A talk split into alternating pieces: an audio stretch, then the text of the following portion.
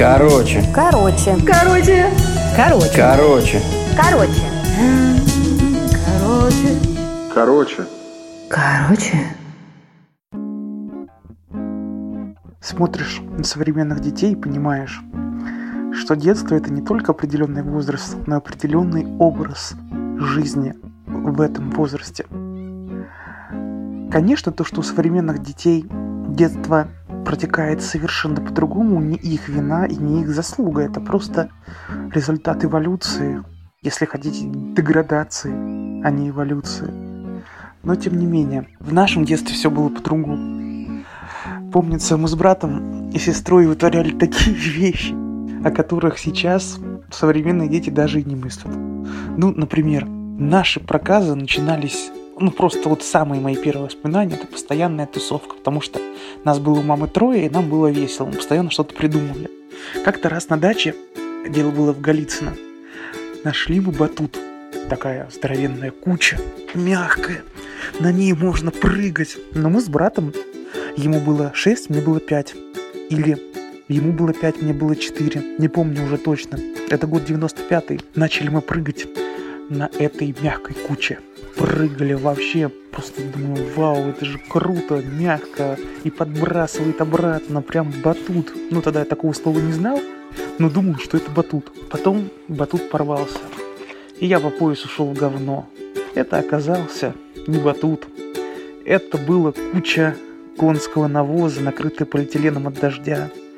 Но нам этого никто не объяснил, и как сейчас помню, стоим мы с братом по пояс, я так точно. Я смотрю на него и говорю, Коль, а что так говно воняет? И в этот момент из калитки выходит мама и видит картину, как два ее ненаглядных чада торчат из кучи говна. Стоит заметить, что в те года в Голицыно, именно в той части, где деревня и где дачи, водопровода не было. А это означало, что отмывать нас ей бедной пришлось бы вручную в тазике. Вот. Потом шло время, мы росли. Перенесемся в Крым. Это, наверное, уже год, наверное, 98-й, 99-й. Брат как-то предложил, а давай залезем на дерево. Но поскольку он был человеком, который не ищет легких путей, то дерево он выбрал акацию.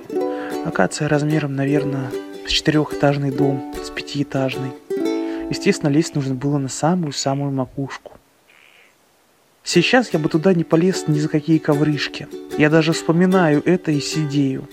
А тогда было пофиг, мы лезли вперед и вверх. Как сейчас помню, сидим мы на этой макушке, и сохшаяся макушка дерева, качающаяся ветром. Мы долезли, мы уже доползли. И оттуда сверху смотрим вниз, а там где-то снизу мама посуду моет на улице. И мы такие, мама, привет. Ну, естественно, передать вам ее ужас, когда она подняла глаза кверху и увидела нас колышемых ветром на верхушке акации. Конечно, современные дети так не рискуют. Но с другой стороны, согласитесь, это уникальный опыт. И еще хотелось бы мне вспомнить, что было дальше. Я затрагиваю просто какие-то такие моменты. Хочется мне поделиться. Я не знаю, как современные дети живут без этого. Потом мы с братом и сестрой решили, ну, вернее, это придумал старший брат, давайте сделаем миномет. У нас уже на тот момент был доступ к петардам, даже не спрашивайте, откуда и как мы их доставали, но в результате была вмонтирована труба в землю, туда внутрь трубы кидается подожженная петарда, мощная, красар пятый или даже шестой, и сверху затыкается камнем. Естественно, поскольку другой ее конец вмонтирован в землю, то раздается взрыв, и камень вылетает вверх и падает где-то соседям с неба. Описывать их ужас я тоже не буду. А в тот день, как минимум, мы всю округу. Конечно, я думаю, что у некоторых современных детей есть еще детство, особенно тех, кто на лето уезжает в деревне, там, где нет интернета.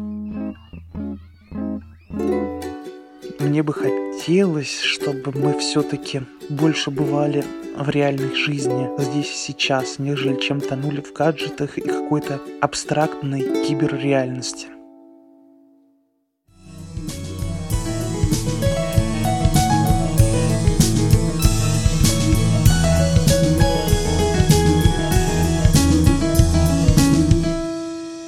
Короче,